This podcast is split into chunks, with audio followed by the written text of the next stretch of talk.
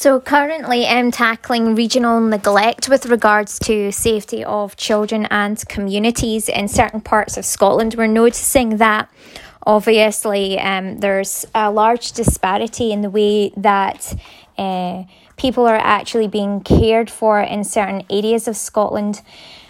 We're looking particularly at the area of Angus. Um, for years, it's been noted, you know, even with regards to regional spending, that Angus is very poor with regards to that. The amount of um, law enforcement and uh, support by by police actually in that area as well during the pandemic is particularly poor as well.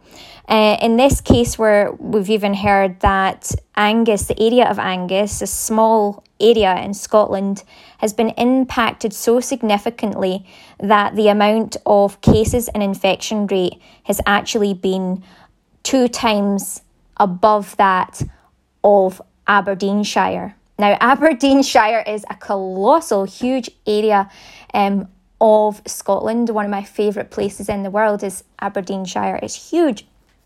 And my friend actually lives up there. She's expressing right now. They are very good there. They have excellent resources in Aberdeenshire the thing about these particular places is that they're spread out, they're spread apart, but this also means that people in these particular areas do commute in and out of different areas. They are more likely to commute to different parts of Scotland, transferring infection rates, whereby it might look like one area in Scotland has um, a high infection rate at one point, but actually it could often be to do with other people that are um, displaying behaviours that uh, facilitate. Uh, the the promotion, if you like, of this pandemic and increase the likelihood of it um, becoming widespread. So these people who are commuting with those types of behaviours often um, bringing the pandemic to places um, out with their regional area. And I believe that to be Angus is one of these places where the behaviours in particular are not being supported in terms of keeping people safe there and wherever these people are commuting to and travelling to out with Angus. Big problem really um, with regards to us. Um, at the moment we're you know we're we're fairly lucky in terms of um, the overall At the moment we have um, a strangely mild uh, autumn to winter at this time, but we do know that we are heading into that arena of that which is winter. And when that happens, we start to see an increase. I did predict this beforehand. I said as soon as we get to autumn winter, we're going to see a second wave unless something's done about this, unless we really, um, you know, batten down the hatches and try our best. Well, the prediction came true. We we saw this shoot straight back up.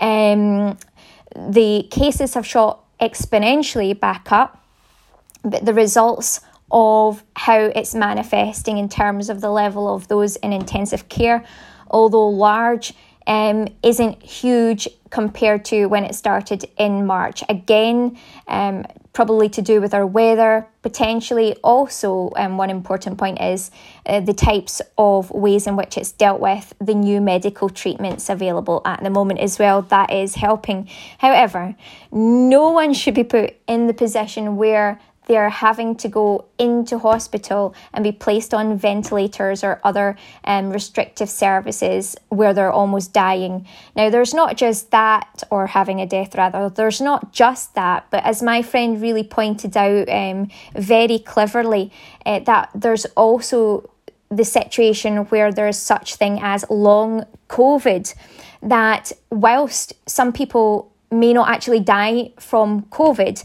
even just getting infected with COVID, even just infected with COVID, can leave significant harm on individuals no matter what age they actually are. And that goes all throughout all the age groups, children and adults alike, to the point where um, they have these ongoing difficulties and challenges um, in all aspects mentally. It can affect them physically as well, and this can continue on for the rest of their life. So, even the point of being infected by this actual particular disease can have devastating effects on a long, ongoing process uh, throughout people's lives this is the reason why this is so important. It is not just now that we're looking at okay, it's mild weather and uh, we have better medication, so people are not so likely to die of this. We're actually now going forward with increased information about long COVID and the devastating impacts that that can actually have.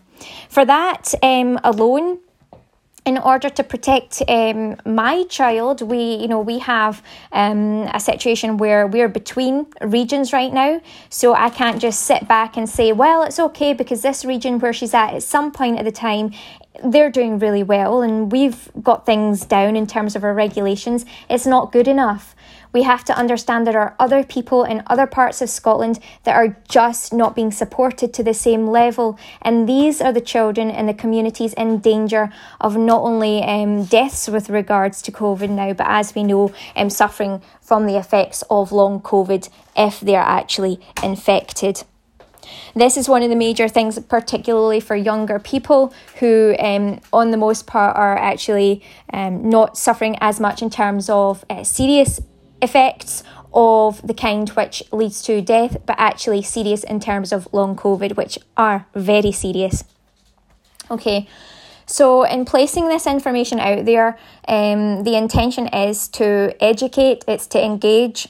It's also a, a preemptive because there will be, from this point of engagement and from this um, point of clarification, there needs to be particular structures put in place, especially for places that don't have that level of support, such as Angus. There's going to be a large level of increased activity in terms of the policing in those areas as a result to make sure that they are being supported, that people there are being kept safe, that children aren't being neglected in this regional disaster as they have been up until this date,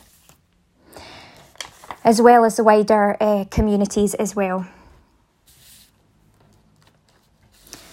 Now let's just have a look. So this is currently what's called as phase three, but that's uh, you know you have to understand that's not uh, really looking at all the impacts and effects of long COVID, which the government needs to really look at properly and focus in on with regards to protecting the safety of all and not just certain regions. The law states that we are not to enter right now into other households, um, you know.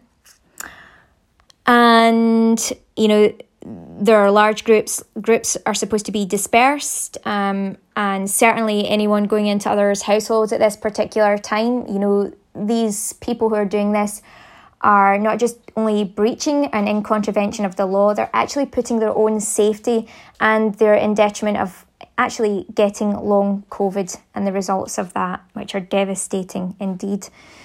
So the types of areas, you know, we, we can't stop things altogether. We have got provisions in place and people have managed to do that successfully in terms of having regulated meetups indoors and outdoors, but these are, you know, regulated, they are organized. There's a difference between something that's organized and regulated as opposed to an indoor activity which doesn't have any regulations, doesn't have any social distancing, and is an absolute open gateway for long COVID at the very least.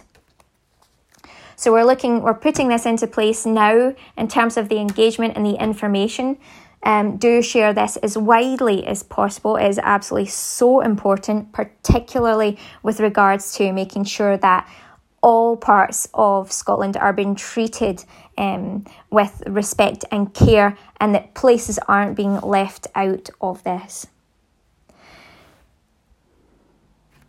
Now, with regards to this, upon hearing this, you would actually be in contravention if you were to obstruct this information getting out, it's vitally important that the requirements are met and anyone obstructing any of the requirements or obstructing the information getting out or obstructing anything that would put others in harm. Those contravening, in other words, that won't tell someone or disperse groups to go home, these are people who are contravening the actual law and putting others in danger. So, this is vitally important, not just from a matter of law, but from a matter of care and community safety, as well as personal and individual safety rights.